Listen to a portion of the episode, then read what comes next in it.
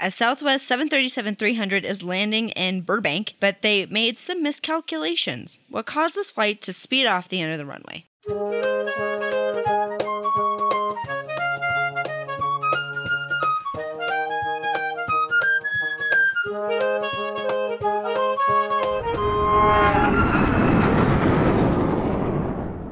Welcome back to the Hard Landings Podcast, everybody. I'm Nick. I'm Miranda. And I'm Christy. Hey, Hello.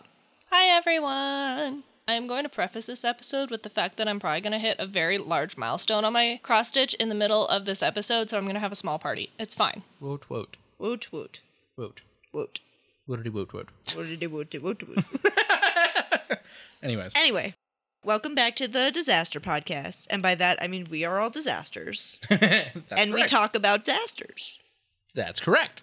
If you are new here, Uh, go back. yeah, I don't know what else to tell you. We're weird. If you're new here, please go listen to episode 12 and episode 28. That's not foreshadowing. I don't remember what either of those is. That's Me why I'm neither. not saying I know what what's there. 11 is. I don't remember what 12 I have no idea. I don't. I don't remember usually almost any of them anymore. We have done so many of these now. Yeah. We are we're coming up on 200 rapidly. Oh, boy. And Which you is- said you had an idea for 200, right? I had an idea, but I don't know if it's gonna be a thing. We'll see. Okay. Episode 56 is also relevant. Okay. Well, Can with you tell I that- have the list pulled up in front of me? Yeah. By the way, you should check out the merch site. We just ordered a bunch of merch for ourselves. We did, Tragically, They don't have pajamas right now. The which is PJs. the one thing we all really wanted. yeah. So I, I sent a group text to the Hard Landings staff group chat, and I was very upset that I'm really the- disappointed. There's five of us now, and we all wanted to have matching PJs, and that ain't happening. Uh, I For the time definitely being. was going to correct you, and I definitely can't do math, so you're good. There are five. there are five of us now. I was There. like, I wasn't counting myself. Yes. Yeah. You too. I mean, unless you don't want PJs. that is I not who want I would have thought you What? didn't count. What color PJs were you going to get? I was curious. Pink, They come in red, right? Nope. no, What do they come in? blue Okay. and pink. All right. And gray. Gray are the kid ones. Oh, They come. They. I saw gray on the women's one. Oh, maybe it's gray. Then I get gray. I, I want- I don't know. I guess I'll be blue. okay, you and I can't have the same color. Why not? Are you gonna be blue? Then I'll be gray. If they have them in men's, They do. I have it ain't in being men's. pink. Why not? Because I want. That's not what I want. I But- don't think but- it that comes in pink in the men's. I don't think so. Every time we've gotten matching PJs, I've gotten things confused and ended up wearing like, why am I wearing such big pajama pants? Oh, wait a second. They are mine. You could just look at the actual like No, tag that's that's that's too much. to be like, is this my size or not? Nope, we just can't have matching. It's fine. okay. Well. Anyway, Anyways, Welcome all that, back. All that to say, I wish we had PJs, but we don't. Yes. we're out right now. We're gonna get PJs one day, I promise. And then we're gonna have a pajama party. Right. Send us stories, please, please. I like stories. We did get some more, yes. but we need more. Um, I'd have to do a tally on how many we currently have, but I would say maybe one or two more, and then we can do an episode. So yeah. if you have a story, you should tell us a story. We just did our monthly Zoom calls with our flight crew patrons. Thank you to our flight crew patrons. We got to meet a new one. Hi Tracy. Hello, Tracy. That was fantastic. It's always a good time. Those are always a good time, and if you want to participate, all you have to do is be a flight crew patron. And if you want to know what that means, you can go on our website under the Patreon info tab, or you could go on to Patreon and look us up. And this is a fantastic time to do one-on-one discussions with us, as you please. If you have we talk about anything, everything in between, a- anything you can possibly imagine. We have talked about. We also slightly interrogate you. We do. I mean, especially if you're new, we just If you're ask you. new, We yeah. just ask you some very general questions. Nothing hard. Just Very hard questions. no, but not very hard questions. And- just general things about. Okay, some of those questions were kinda hard. Sure, but I mean, not that hard. Just aviation related things.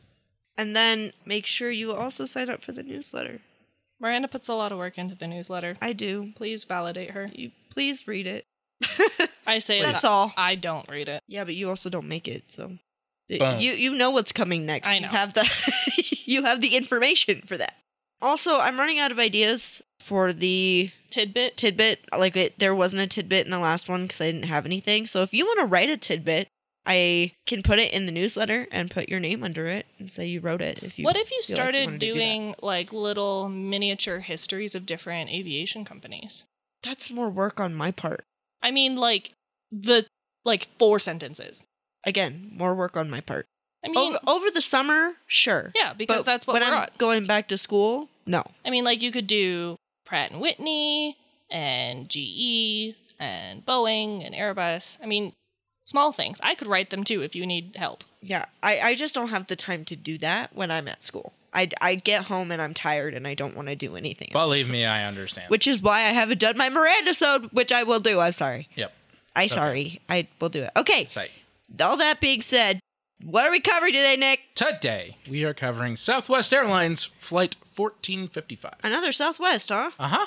Thank you to our patron Rich for recommending this. This one has a lot of unique and interesting It's been a while things since to we covered the Southwest. Yes. You will get flashbacks. I don't think we've had a recommendation from Rich in a while, so thank Yeah. you, Rich, for doing this. I we will probably have to remind you because we haven't heard from you in a hot minute. Yeah. We miss you. but we are doing this, and this is we. Yeah, I don't know if we'll have even another Southwest to cover after this, to be honest, because we've covered pretty much all the other Have we? significant ones. Yeah, We've covered two other ones. Now I have to fact we have check. covered Three? yes. No, two, Two. two other ones, but the only other ones that are significant. There's no, there's other things that, of course, have happened with Southwest, but they're not of note. They're not of significance. They're Okay, so there was this one. Then there was oh, oh, air rage. There was a case of air rage. ooh, that's fun. Probably doesn't have a report though. Nope, but it resulted in someone dying. Oh wow, There was that's great, Gray. flight 1248 at Midway. Yep. Yeah, We covered that. Cover that one. That's probably the most famous. There was 2294 in 2009. I don't recall. it was that a rapid depressurization. one. oh, pfft. yeah, that's uh, why we- flight 812 in 2011, I don't remember. which that was one. also a rapid depressurization. Oh, that was was that the one where I had the skin peel back? Yep. Yeah. Okay, Uh, we flight- covered. Did we cover that? I don't Cover think that. so. I don't think so. Flight 345 in 2013 was a hard landing. Yeah. Okay. Meh. The captain was fired. Cool. Oh. There was flight 3472, which was an uncontained engine failure in 2016. Yeah, we There- covered that. We covered Nope, that we covered the one in 2018. Oh, okay. Oh, different one. Cool. And then there was then that one's not of note either. That wouldn't even. what the? Consider. I didn't hear about this. Hmm. In 2020, they ran over someone. What? Yeah, I feel like I heard something about that, yeah, no, they ran over someone. Oh, that's horrifying. but how? Anyways, So yes, all the major ones will have been covered. yeah. All the ones resulting in deaths not due to a passenger. So I yeah I don't know that any of the other ones will be necessarily worth covering. If some of y'all want to recommend some of those, I guess as long as there's a report, we can try. But for the most part, this is kind of the last one of significance. But this one's very significant. This occurred on March 5th of 2000. Okay. This was a Boeing 737-300 with the tail number in November 668 Sierra Whiskey, uh, Southwest. Southwest. Now actually they mostly go by Whiskey November because that is their ICAO code. Which I still don't understand. Don't know. Don't know. It's probably what they got because SW probably belonged to somebody else already. oh, yeah. Now I have to go look it up. This was a flight from Las Vegas to Burbank, California. Okay, not very long, I would think. Nope, I have taken this flight. It's all of like 45 minutes, Yeah, I'm like, maybe an hour. Air Namibia is SW. Okay, why that? that's a great Mm-hmm. question. Probably because they could. I'm sure there's some background to that. I I don't, don't- really, I don't I don't know. care enough. That's okay. The captain for this flight was Howard Peterson. It's because they used to be Southwest Air Transport. There you go. That's why. That makes sense. There are also other Southwests that have existed throughout history, like China Southwest, and there's, I don't know, there's a myriad of them. Anyways, captain for this flight was Howard Peterson. He was 52 years old at the time. He had a, about 11,000 hours total, of which 9,870 hours were on the 737.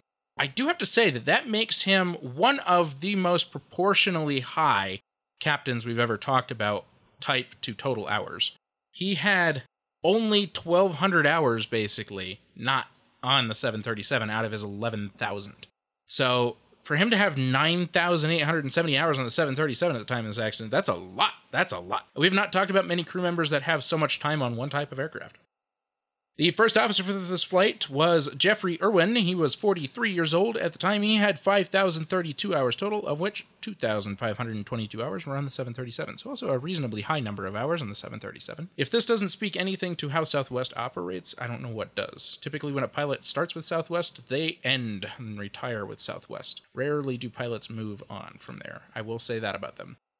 But isn't it like, aren't they one of the most high paying airlines though? They are. That's why. That's correct. Turns out when you pay your staff, they've always kind of been that way as well as just i don't know they just always had that kind of that thing with their pilots where it's just the pilots just really like they treat them well but they also just really like the routings and the the schedule the the flights the way that the airline operates they they always liked those kinds I of wonder if things. that's still true after last year. yes and no yes and no working around some of these pilots i can tell you yes and no they're all still very proud they all still want to work for southwest it's it's i don't know there's something different about it the pilots at southwest versus other airlines but there's still issues just like every airline Of course and there is. No doubt they they have those same same thoughts. So, at Las Vegas, 137 passengers boarded the flight, joining the five-person crew for a total of 142 people on board, full flight. The flight was the first for the flight crew of the day of a 3-day trip as part of five total flights that they would do over 3 days. So, not a whole lot, but this was their very first leg on a 3-day trip and five flights. The first officer arrived at the Las Vegas airport around 12:45 p.m. local time, while the captain arrived around 2. At first I was very perplexed by this and I will explain a little more later on, but when I saw the pictures of the accident, I was like, this flight's only like an hour long, right? Why anyways, we'll talk about that later on. But then I found out pretty quickly because the flight was scheduled to depart at 2:45 p.m. local time out of Burbank. However, the aircraft was coming from LAX and didn't arrive at Las Vegas until 4:30 p.m., about 2 hours late Oh. due to rain and gusty winds in Las Vegas. Oh. Which also took me for a loop. Like the one time they probably had rain and wind in Las Vegas. That Ever. year. Yeah. ever. Because that just doesn't happen. I swear to God. Not you. I I mean, I've been there in the rain. I have been in Las Vegas in the rain. It was like January. but it does not happen very much. I have coworkers in Vegas Mhm. and they don't know how I could even fathom the snow. I'm like, I love the snow. I hate your weather. hot. Yeah. Just nonstop hot. I just don't like anything. Yeah. Brand belong- is always salty. I I'm a belong. Scrooge. I belong in where everybody wants to live, and that is like San Diego weather. no, it's humid. It's not even that humid. It's like 70 degrees year round, and not that bad. I don't want to be near the water. It's not that bad there though. I don't want to be near the water. They have mountains too. you don't have to live next to the water. You can live in the But mountains. the air is still humid from the water. Not that bad. It's not like it is here though. No. Because we don't have any water here. SoCal is a pretty dry place, actually. Not as dry as here. No. Anywho. The crew swap was completed and the accident crew completed their pre-flight activities. The flight finally departed the gate at 4:50 p.m., more than 2 hours late. What is stunning to that about me is the fact that this was a 20-minute turn. Holy crap! They arrived at 4:30. They departed the gate at 4:50. That's a damn good They turn. did a crew swap, pre-flight everything. They took people off, they put people on, they took bags off, they put bags on. But mind you, there's a lot of differences between aviation even in 2000 versus of course 2002, like 2 years later because of a certain very large event that happened right in the middle of that. Cough, cough, 911. Cough, Right. Cough. No idea what you're talking about. Southwest still has notoriously very very short turn times for their 737s. What are their turn times now? They do it in like 35 minutes. They are rapid. They are fast. It's astonishing. What does MTA stand for? Minimum turn allowable or maximum turn allowable. This is not going to be Googleable. Probably not. This is usually internal information. But I want to know if you are Southwest ground crew slash gate staff. I would like to know what your MTA is, please and thank you. Short. Thank you. Short. At most, I would imagine like 40 minutes. I want to know. But this is, I mean, this was rapid. 20 minutes. They turned this airplane in 20 minutes. That's just insane to me. You have to have everything really right on time to do that. The takeoff, climb, and cruise portions of flight were normal. For this leg, the captain was to be the pilot flying, while the first officer was to be the pilot monitoring. The flight was relatively short, and since it was, the flight crew obtained the ATIS information, Airport Automated Terminal Information System, for Burbank Airport, a short time after takeoff, which was Information Oster. We have talked about ATIS information plenty of times. If you are not familiar with this, I recommend going back. Or Googling it. Yes, I will not spend a whole lot of time talking about this. It gives some general information about the airport at the time. And Current information. weather. Any no TAMS, weather, anything like that. Moving on. At the time, winds at Burbank were reported at 260 degrees at 18 knots, gusting 26 knots, which is a relatively hefty wind. The ATIS told them that they were landing using runway 33 and 26 at Burbank. At the time, Burbank has two crossing runways. It is a very, very, very small airport on the precipice of barely being legal in the commercial world. If you don't know what I mean, go look at a map and look at the terminal, and you'll figure out quickly what I mean. People love this airport, though. And having flown in there, it's pretty spectacular, and it's like- really neat. I like it way better than LAX. Burbank is nice. 5:54 p.m. and 21 seconds, the captain stated that they would plan on a runway 33 approach and landing, since that was one of the two options. He also requested the approach descent checklist, as they would be descending again soon. This flight, I mean, having taken this exact flight with Southwest, it is muy short. muy short. You are at cruising altitude for maybe five, ten minutes, maybe, maybe. 6:02 p.m. and 52 seconds, the Southern California Terminal Radar Approach Control informed the flight that the ATIS information had changed to information pop up, and that they should expect an ILS approach and landing on runway 8 instead. 6:03 p.m. and 29 seconds, the airplane was 20 nautical miles north of the Bud or Buddy outer marker, flying at 8,000 feet. This is Bravo Uniform Delta Delta Echo. This is the outer marker on the ILS approach to runway 8. This doesn't really mean a whole lot, and why they decided to use that outer marker in particular as a point of interest. I'm not sure, but they did it a lot in the story. Not that it's not necessarily important, it's an important point along their navigating and along their route. And the only reason I can think that this is important will come up later. Oh, it doesn't come up in the analysis at all. Oh, I know, but it has a little bit to do with the cause. So, we'll talk about that later on. Anyways, that's the point they reference. The air traffic controller instructed the flight to turn left to a heading of 190 degrees and descend and maintain 6,000 feet. The first officer acknowledged this. 6:04 p.m. and 2 seconds, a little over 30 seconds later. The air traffic controller requested that the flight maintain 230 knots or greater until the air traffic controller advised. The captain acknowledged that message. The first officer obtained the new ATIS information pop-up, then switched back to the approach control frequency. 6:04 p.m. and 42 seconds, the first officer advised the captain that the approach target speed would be 138 knots, and that winds had reduced down to 6 knots at the airport, Is that all he said? pretty much. Oh, That's all they s- noted that he really said. 6:05 p.m. and 8 seconds, the airplane was 16 nautical miles from the Bud outer marker or Buddy. I'm really not sure. At 6,000 feet, when the air traffic controller instructed the flight to turn left to a heading of 160 degrees. 6:05 p.m. and 54 seconds, the air traffic controller instructed the flight to descend and maintain 5,000 feet. The air traffic controller also advised the flight that they were following another Southwest flight ahead of them at their 1 o'clock, 12 miles ahead, at 4,600 feet, turning onto final on the same approach, and the first officer acknowledged. 6.07 p.m. and 43 seconds, the air traffic controller cleared the flight to descend and maintain 3,000 feet, and the first officer acknowledged. 6.08 p.m. and 18 seconds, so about 30 seconds later, the first officer advised the air traffic controller that they had the preceding southwest traffic in sight. They were aware of the other airplane. The air traffic controller followed this message immediately by instructing the flight to cross Van Nuys, the Van Nuys airport, at or above 3,000 feet, and cleared them for the visual approach to runway 8. At the time, plenty of visual visibility. They could see the airport. The Van Nuys Airport is unnervingly close to Burbank, considering the Van Nuys Airport is one of the busiest general aviation airports in the world. rivaled by Centennial. Yes, here in Colorado. Van Nuys is very busy because it is Hollywood's airport. Burbank is technically called the Burbank Hollywood Airport. It's the commercial airport for Hollywood, Yeah. but in terms of where everybody famous keeps their stuff, it's Van Nuys.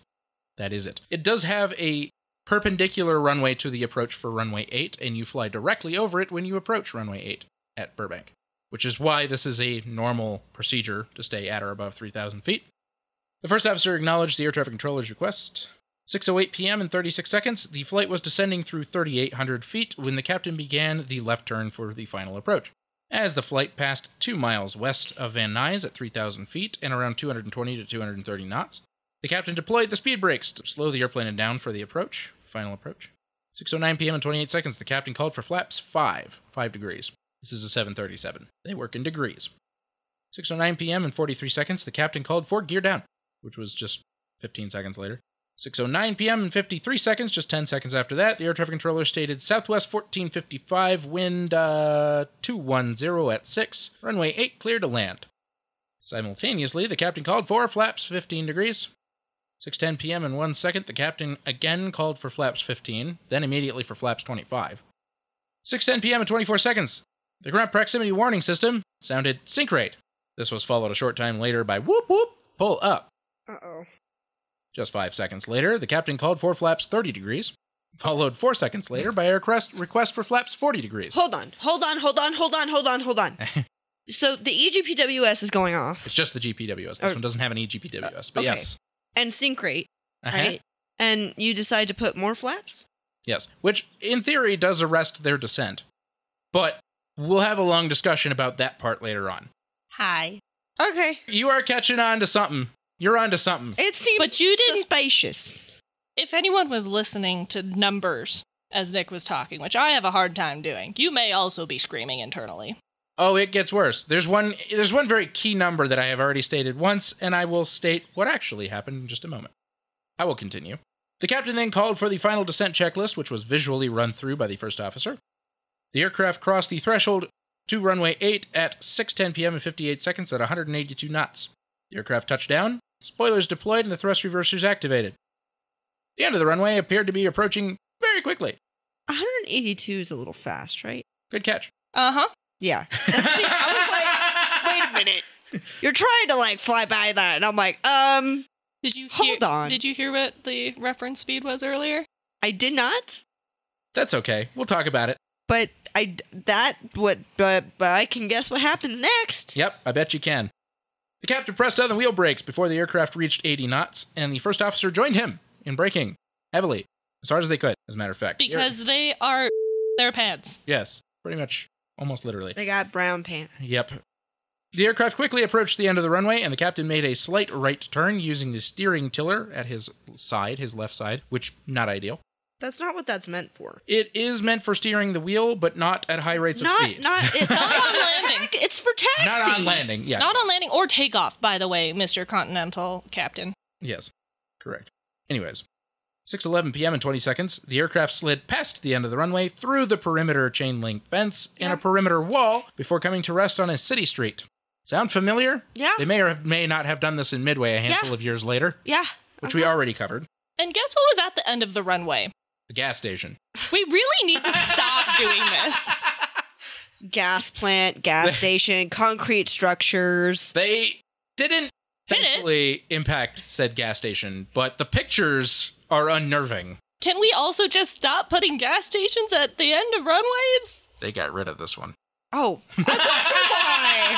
Huh. We will talk a lot about this airport because it has changed. Anyways, we'll get there. Anyways, this episode will be really fun in the second half, but you're going to get mad when Christy gets to her part, Oh, I bet I will. and we'll have lots of fun discussion about how this changed things. But It's for a report that also doesn't have recommendations or findings, I will say it's a short report.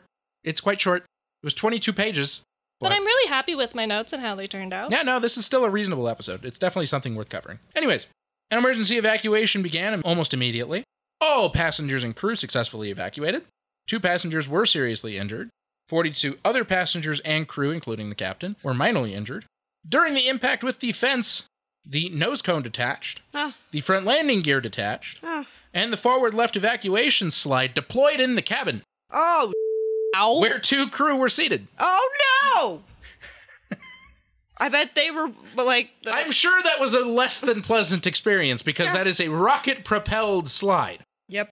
This is not a comfortable thing that to sounds happen. uncomfortable. yeah, it was not a comfortable thing. I imagine they were amongst the injured, but they were not severely injured. The airplane was written off because of the damage. Yeah. Yeah, no. Yeah, it was it was pretty damaged. I can show you the one sole even remotely interesting picture from this accident, not that it really is of It was in Southwest's ugly livery. it was in their their Poop. poo colors. Oh, ew. But this is you can see the sign for the gas station where it parked. Yeah. the lost nose cone and the slide, which had been thrown out the door and detached. Man, I wish gas prices were that low. All right. That you're talking about 2000 here. Now, mind you, I do remember a couple years ago down got down to like 180 something, and I was pretty happy. That's because because of COVID. Yeah. I was happy for a minute, but then it went right back up. Anyways, yeah, that was a thing. This is another one of those instances where, you know, when you lose a landing gear, the rear slides suddenly become a very steep exit Yes. from the aircraft. So I imagine that had to do with some of the injuries. Not that impacting a fence and a brick wall was comfortable. No, I'm, I'm guessing it was not. It was not. Okay, is that all you got? That's it. Okay, this investigation was performed by the. The Natisba. And TSB. The Natisba.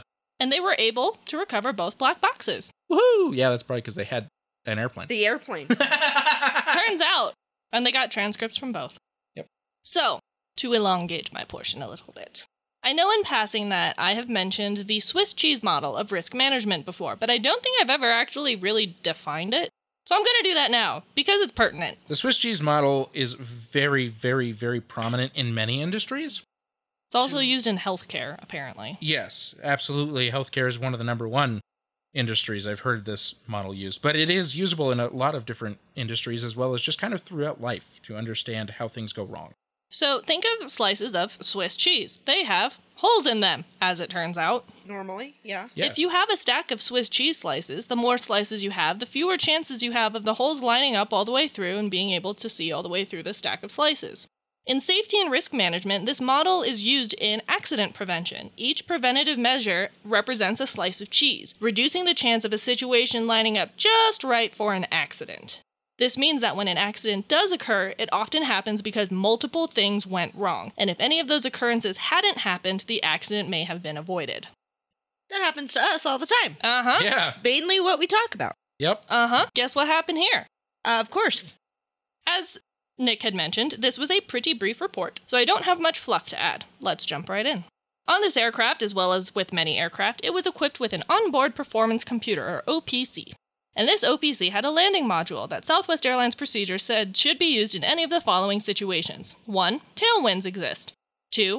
There's a high gross weight. 3. You're landing on a short runway. Well, did any of these exist? At 6:04 and 42 seconds, the first officer obtained information Papa and proceeded to indicate to the captain that they had a 6-knot wind, a tailwind. Yep. Check. The landing weight of the airplane was estimated to be 113,425 pounds, very close to the maximum landing weight of 114,000 pounds. Check. Runway 8 was 6,032 feet long without a runway safety area. Check. Yeah, it's short. It's short. So not one, not two, but all three scenarios were fulfilled. So did they use the landing module to assist in calculating the configuration, landing distance, landing reference speed, and suggested power settings? No. Of course not. How how would I, I? It was just a guess. I wouldn't talk about it otherwise. Swiss cheese slice one. Use the landing module. Yeah, they didn't. uh Like the thing to help you, huh. the They thing did. that helps you. Yeah. they, they didn't. They didn't do that. Southwest Airlines Flight Operations Manual states that during tailwind landing conditions, a flight crew should fly VREF plus 5 knots. According to the CBR, the first officer had informed the captain that the target airspeed would be 138 knots, so per the manual, they should fly at 143 knots. Which they also didn't discuss. Okay, good, good. So 143 knots. They landed faster than that. it's funny you mentioned that. Airline procedure also indicates that if certain parameters are exceeded during approach, such as target airspeed plus 10 knots or sink rate, the pilot monitoring should make a call out about it so the pilot flying can take corrective action. They didn't do that. When interviewed, the first officer acknowledged that after the captain called for flaps 40, he saw the airspeed increase to 190 knots, Oh my god! significantly higher than target airspeed plus 10 knots. Why didn't he Yeah. say anything? He reported that he had pointed to the airspeed indicator, but never made a verbal call out. Correct. Why the hell? Continue. I'm sure it's just gonna get worse from here. Furthermore, Yes. furthermore, the ground proximity warning system was sounding the sink rate alert several times during the approach, and the first officer didn't say anything about it. But the ca- it's not like the captain's deaf. I know, but call outs overall. Yes. I mean, Swiss cheese slice number two, speed and sink rate deviation callouts. This aircraft was not equipped with an automatic radio altimeter callout on final approach, so the first officer had the responsibility of making the callouts at 1,000, 500, 400, 300, 200, 150, 30, and 10 feet of altitude. Guess what didn't happen? Any didn't of do any of those, did he? Any of those. Swiss cheese slice 2A, since such callouts would have also been indicative of an excessive sink rate. Correct. A sub cheese slice? I don't know. I don't know. Half of a cheese slice. Don't come for me. The FDR shows that the aircraft touched down at 182 knots, 44 knots over the reference speed for the flight, so the investigators determined that they landed at an excessive airspeed, a No. pretty significant causal factor of the runway overrun. No. Both the radar and the flight data recorder showed a flight path angle of 7 degrees, which is more than double the typical 3 degree angle for visual or instrument approaches, leading to the ground proximity warning system sounding both sync rate and whoop whoop pull up several times, indicating to the crew that the approach was unstabilized, which apparently is not an actual word in the English language. Both of those things were occurring for about 30 seconds. And I- those were about 30 seconds just before touchdown. I'm still surprised that they were able to do this descent still. Like both of them were like, "Yep, this is the thing we're doing." Let, let me keep going. We'll get there. The captain confirmed in his post crash interview that he was not within company operating guidelines at 500 feet because his airspeed was too high and he was quote unquote not in the slot. Then Accor- why did you land? Let me keep going. According to Southwest Airlines, a go around should be performed whenever the aircraft is not in the slot, with slot conditions including proper sync rate, on glide path, and proper airspeed for existing conditions. And again, I say, why did you land? The first officer also reported being out of the slot, but did not mention it to the captain, as it appeared that he was already correcting back to the slot. But neither the CVR nor the FDR nor the radar data showed any indication of reducing airspeed, vertical speed, or flight path angle during the descent. Therefore, investigators deemed the approach to be unstabilized and out of operating procedure, leading the flight to land 2,150 feet down the runway instead of the prescribed 1,000 to 1,500 feet, and a go around maneuver should have been performed.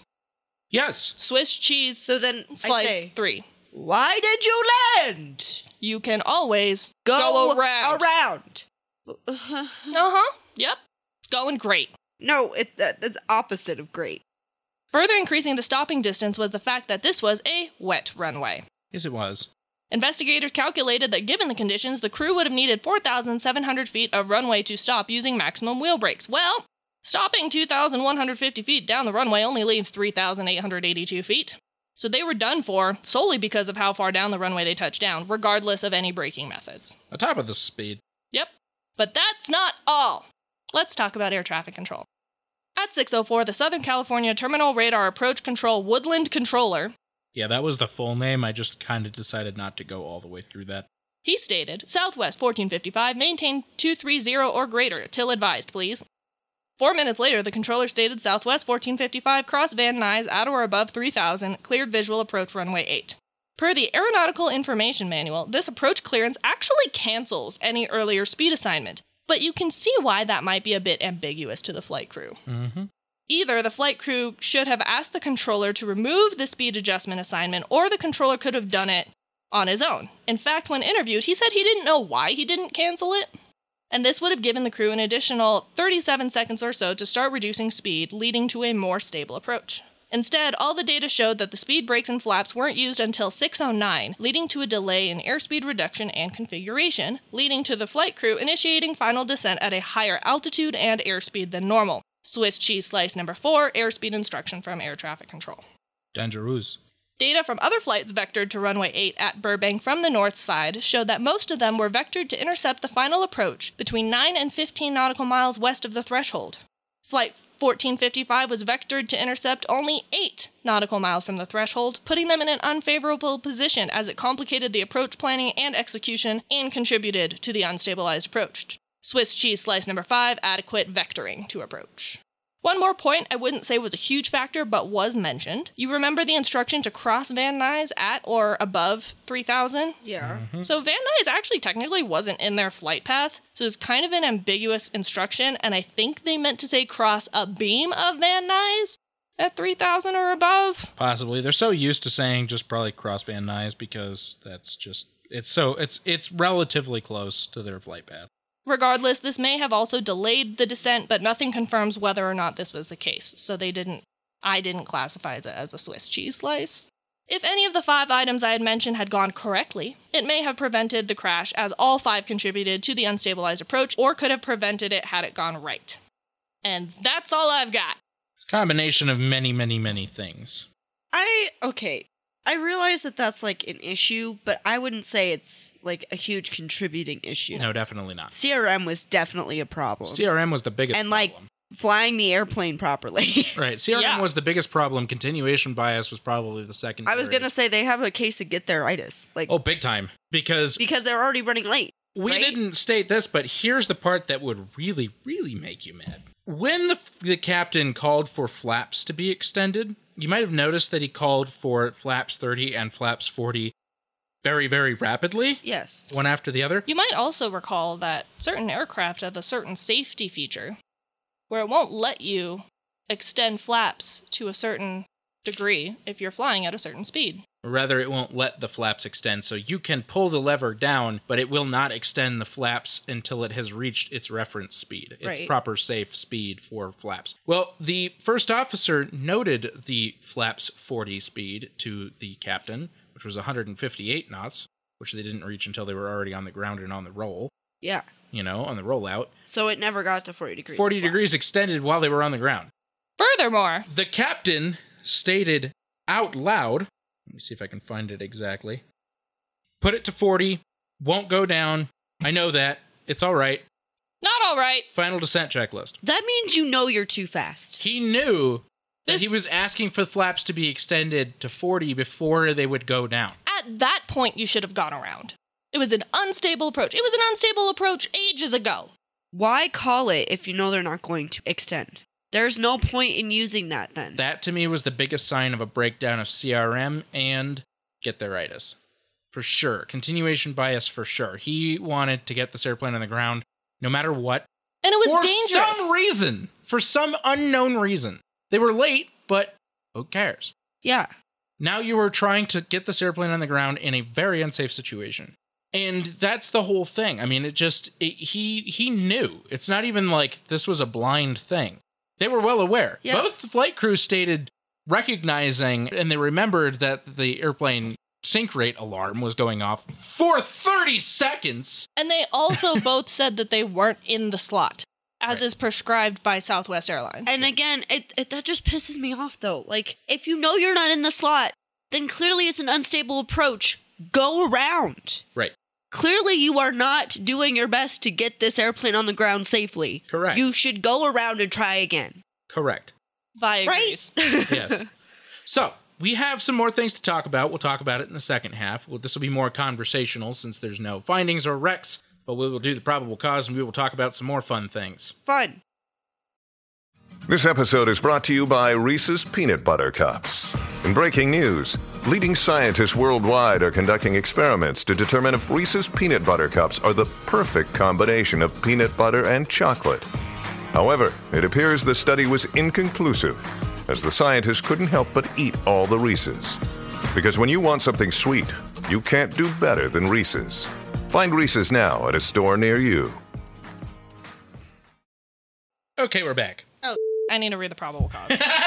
You weren't ready. No, I was not ready. Okay, the National Transportation Safety Board determines that the probable cause of this accident was the flight crew's excessive airspeed and flight path angle during the approach and landing and its failure to abort the approach when stabilized approach criteria were not met. Contributing to the accident was the controller's positioning of the airplane in such a manner as to leave no safe option for the flight crew other than a go around maneuver. I still don't blame the air traffic controller. Mm. he didn't leave them in a good situation, but that didn't necessarily mean they, They had still could have no gone around. choice. They could have gone around. Yeah. He didn't leave them with no choice. Yes. I don't know. Okay. That's my feeling on it. Let's okay. let's talk about Burbank for a second. So Burbank is this notoriously very small airport that has a lot of commercial service actually. In that is completely crowded by city. This is much in the same vein as Midway. And a conversation that we brought up at Midway very much applies to Burbank. Right. And this airport was the first major airport to change this, and this accident was why. But they added EMAS, Wow. What a sup I'm not surprised actually. emergency Engineering Or, material. yeah, engineering material Arresting arresting, system. system. The- the It is collapsible collapsible concrete. If you look this stuff up, it's like it looks like concrete on the surface, but it's super soft and crumbly. And when the airplane, It swallows the airplane. yes, when the airplane gets to it, it just eats it. It just grabs the airplane and brings it to a not so gentle stop. Yep. But it keeps the airplane from being completely destroyed, too. It is a marvelous thing. And when there is no proper runway and safety area available, i.e., there's a massive road right at the end of the runway at Burbank, which Runway 8 is the most frequently used, particularly by Southwest, because the other end of it, runway 26, is right there at their gates. Those are the gates. That's the only taxiway available. They're straight out. Like, this is runway 26. That's the road. And Yeah. so they put in a 170 by 170 foot EMAS section at the end, and it is a square like that. It is a square. But Yep. what they found is that In 2018, Southwest Flight 278 overran the runway and missed the EMAS. it missed the EMAS by going to the left. Damn. So they added a whole extra section of EMAS right here to the left. That way it wouldn't miss it. because it turned out that pilots have a tendency to do that. Because on. Do you have the other one? Actually, I think I said it wrong. Because that flight was stopped by EMAS. They didn't list the other flight that missed the EMAS, but one of them missed the EMAS, so one eventually did make it in the. So yeah, one missed the EMAS, and then there was another one that ended up in the EMAS. There was one that ended up in the EMAS last year, and you can actually see where they repaired it. Yep. Look at it. And it was Southwest. This seems to be a very common recurrence at Burbank, and EMAS is the solution because it saved the airplanes and Fun the people fact. and the road and the, fence. The, the Burbank Wikipedia does not list the one from last year, which is, I think, where I got confused. yeah, gotcha. Anyways, that happened. Southwest has a tendency of overrunning runway 8. That's because it is still a very short runway. That hasn't changed. Yeah. They land bigger airplanes there. 737s are not the largest thing that land there. For example, on the ramp in this picture is an A300, Yeah. That's oh, which is like two and a half times the size. well, so that's a thing. But it turns So- out when you know what you're doing, Right. you don't need to use it. Now, they do have a longer runway, and it's the opposing one, but you have to taxi a much longer distance to use that, so they almost never do. They much prefer landing on runway 8 because then it's an immediate turn into parking at the end of that The- runway. Well, then do it right. so Correct. runway 8 got shorter since this report. Yeah. Because they added a little bit of a runway and safety area. So it is now no longer 6,032 feet. It is now, according to Wikipedia, 5,802 feet. So there you go. I have done this landing. I mean, I've been I've been on a Southwest flight, done this landing, the exact same flight, done this landing. It is a spectacular landing and a spectacular airport. It really is. It is something of marvel. This little airport is looks like it's from the '60s inside and out because it is. Because it is. But they kept it that way, and honestly, it's it's kind of cool. It's like an Art Deco style airport. That's pretty neat. But yeah, they added this EMAS, and it has been used. that's the part that's just astonishing. Is like they added it because it needed to be there because of this accident, and then another airplane missed it, and so they added more, and then it was used. Southwest just has a very bad reputation. It's an unfortunate reality of this airport. But it proved that EMAS is a viable option to get airplanes safely to stop without going past the end of the runway too far. you are correct. It did cost $4 million to install the initial EMAS, by the way. Ooh. Yeah, that's pricey. Worthwhile investment, turns out. Turns out. It also stopped a private jet in 2006. Cool. Now, there's one little tidbit I want to add on to this. A fun thing.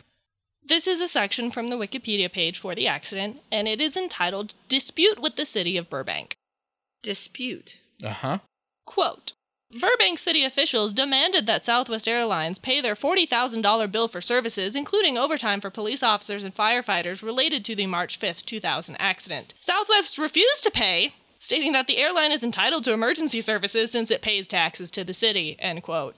And also, I've never heard of this kind of thing happening at any other airport ever because they are there usually 24 7 for a reason. Why would you? That is part of what you pay for as an airline at the airport or any landing fee or anything like any anybody. That is just what it's there for. Taxes pay for that. The cities pay for that. That is a, a well-known, just well-provided thing. Like we don't all pay firefighters when they show up to our house should it be on fire. Thank you for saving my house. Here's $25,000. Kind of like same thing with you know airports. Airports? So I actually think Southwest was justified in saying "Mm, no, Oh, 100%. no. No, that was like Burbank's like, we don't want to do this. It wasn't our fault. Burbank's like we want the money back. No. No, you're gonna pay for it because you have you should have the money. It has been provided to you, That's the point of you having the money. right? like when something goes wrong, like look, we pay for you all the time, anyways. That doesn't mean you necessarily get extra when things go wrong. When that is entirely your job is to deal with when things go wrong. Exactly. You're asking the people to do the thing that, That they're, they're there trained to do, to do. and they're to do. and our taxes pay for. It just, yeah, that just is like a whole thing. So that was just a fun little maddening tidbit. Like, duh. What a no. waste of It's- resources. The The, audacity. The audacity. audacity. The you talk about wasting resources. Yeah. Some poor accountant had to issue that bill and probably looked at it and was like, this is stupid. Here you go, Southwest. Who knows? Southwest got the bill and went. Uh, This Right. is stupid. No. Nope. No. Gas station's gone. The gas station in the picture is gone. It's now a green space. No, not really. Oh, Kind of. There's like a truck rental yard. the Wikipedia says it's a green space. Kind of. It might be like this green space. It probably is this green space. I'm just telling you what Wikipedia said. Yeah, yeah. I'm not saying it's right. So that's a whole thing. And this is just. It, when it comes to accidents, this one definitely changed a lot of things. And it's a little bit disappointing when the report does not have a section of recommendations or even safety actions or even things that they did. Like, Or just. even anything longer than 30 pages. Right. They just didn't talk about it. But they did mention that EMAS was installed because it was installed before the report came out. Burbank was quick to act. yeah, they were like, uh, we don't want this happening. yeah, this was catastrophic, and the surrounding community cannot deal with this. We're going We're to make lucky that. they didn't hit the gas yeah, station. we are going to fix this immediately. Yeah. Now, if only Midway had learned that then. Midway Ins- is a mess. instead of having to do this later, in which case they did. They, I mean, you think about Midway and how small of an airport it is and how populous area it's situated in. Well, the astonishing thing to me is that Midway, so Burbank is a pretty small airport. Midway is busier and yet somehow just about as small. Yes. Not much bigger in area at all. It is very small. And yet they Yes. fit five runways in that airport at Midway. It's astonishing. It is literally like four square city blocks, large city blocks. So that was a, a quite a sizable change. This is also an accident of note because this was the very first accident for Southwest Airlines in their 28 year history up to that point, which is pretty good. That's pretty significant considering aviation was not so safe, and they didn't seem to have such good CRM. I was just about to say, I'm like, they have really bad CRM. I'm surprised this is the first Well, one they've had. I shouldn't necessarily say they have bad CRM, but this crew did, which is Really- weird because really they both bad. had quite a bit of experience with Southwest and on this type. Neither one of them were new. Like this shouldn't have been an issue. It just seems like a little bit of just complacency more than anything. Yeah. Because the, the, the company even had like CRM policies in place for every single one of the things that they did wrong. So that's why They I just didn't do them. Right. I almost don't even necessarily blame Southwest. They they had the stuff in place. It just wasn't being used. So their training program obviously needed some work. Their retraining program really needed to be upkept. Yeah, because- I bet the the first officer and the captain. Do we know what happened to them? not a clue. Not Um, a clue. I bet they got retrained if they retained their jobs. Right. If they did not get canned, they I'm sure got retrained. I didn't find anything about what happened to them after the accident, nor do I usually. I'm not going to LinkedIn stalk them. No, I don't really care that much. One of them would be long retired since then. The other one, I don't know. So, anyways, that is the whole of it, since there are no findings or recommendations to do. But it was significant. This was an important one. Yeah. That was Southwest Airlines flight. I don't remember the flight number. 1455. there we go. 1455. Thanks so much for listening, everybody. Yeah.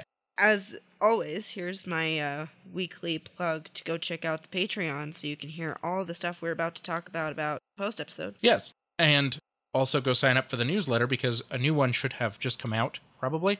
Oh, Because yes. we just did the answers in the last episode. So I Yeah. have to assume that this they- is the first. This is the the, first first, one for June. June, yeah. So, wow, June has come up so fast. Don't. Uh, I'm just. I'm ready for summer. So so, So, thanks so much for listening. Do all the things. Check out the Patreon, check out the newsletter, answer the trivia questions, send us a listener question or a listener story. yeah, And check out the merch page. yes. Buy I wish I some could, merch. wish I could have more to fill this second half with because it's not proportionally equal. no, it's not. but there's not. There's not anything There's else not. to talk about. Let me check and see if there's a listener question. Hold That's a on. good idea. There is not. Well, dang. Oh, Okay. Okay, we tried. So, thanks so much for listening. We really do appreciate it. We hope you have a safe and healthy week. We'll catch you guys next week. Keep your speed up. Please like and follow us on Facebook and Instagram at Hard Landings Podcast and on Twitter at Hard Landings Pod. Subscribe and leave a five star review on the platform you are using to listen. If you would like to see photos and sources for this episode, please visit us at hardlandingspodcast.com, where you can also leave us feedback and ask questions. This episode was researched and written by Nick and Christy and edited by the lovely Paige. Our theme song was written by Miranda and performed by all three of us plus Leo. And our logo is by Naomi. Thanks for listening. Catch you next time.